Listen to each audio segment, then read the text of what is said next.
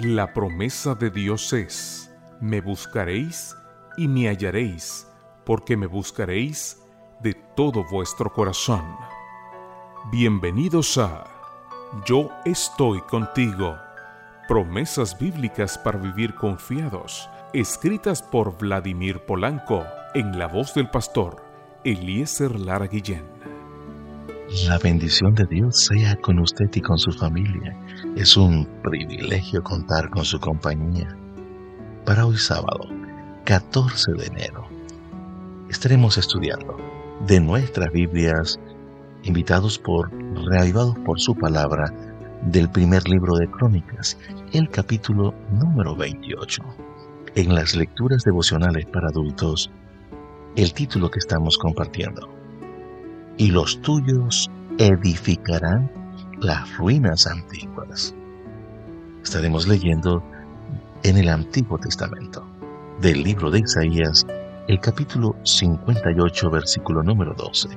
Dice así, los tuyos edificarán las ruinas antiguas, los cimientos de generación en generación levantarás, y serás llamado reparador de portillos, restaurador de viviendas en ruinas.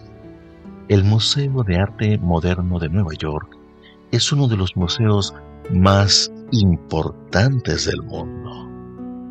Desde su fundación en el año 1929, su objetivo ha sido fomentar el desarrollo de las artes visuales. El MoMA como se le suele llamar, es famoso por abrigar en su interior obras de Van Gogh, Picasso, Dalí, Frida Kahlo, Cézanne, Miró, Monet y otros artistas de gran calibre. Sin embargo, también es tristemente conocido por haber cometido uno de los más graves errores en la historia de las exhibiciones de arte.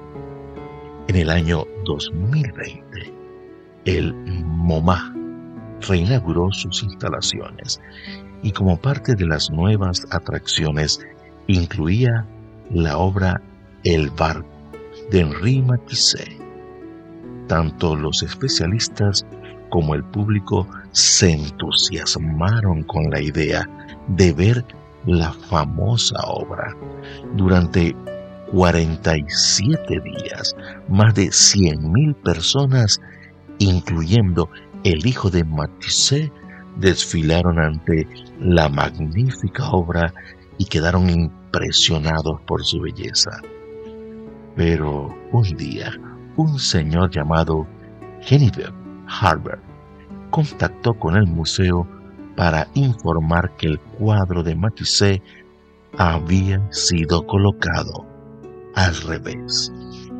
Miles de personas lo habían visto sin percatarse del grave error. A muchos les pasa lo mismo al leer la Biblia, por ejemplo. La inmensa mayoría del mundo cristiano ha decidido aceptar el primer día de la semana el día domingo como el día de reposo. Leen la Biblia desde Génesis hasta el Apocalipsis y no se percatan de que siguen observando un mandato que no es bíblico. Durante años han estado viendo el cuadro al revés y no se han dado cuenta porque tal vez nadie ha compartido con ellos la información pertinente.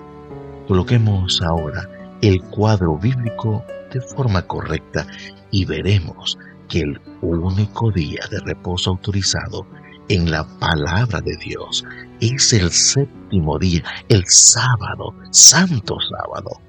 Dios descansó el séptimo día, así lo indica Génesis, el capítulo 2, versículos 1 al 3. Dijo, que guardemos el séptimo día, como lo indica Éxodo el capítulo 20, los versículos 8 al 11, y Jesús y los discípulos asistían a la iglesia cada sábado. Observemos lo que dice en el Nuevo Testamento. El Evangelio según San Lucas, el capítulo 4, versículo 16, y Hechos de los Apóstoles, el capítulo 13, versículo número 14. Por ir contra la corriente, los que han aceptado el sábado como el día de reposo, los que enseñan a la gente a ver el cuadro correcto, son descritos en las escrituras con estas palabras que están en Isaías el capítulo 58, versículo número 12. Los tuyos edificarán las ruinas antiguas, los cimientos de generación en generación levantarás y serás llamado reparador de portillos, restaurador de viviendas en ruinas. Digamos al mundo cómo colocar el cuadro en la posición correcta. Este es un día especial, el sábado. Te invito no solamente para que busques con una concordancia en tu Biblia todos los textos que hablan acerca del sábado como el día de reposo.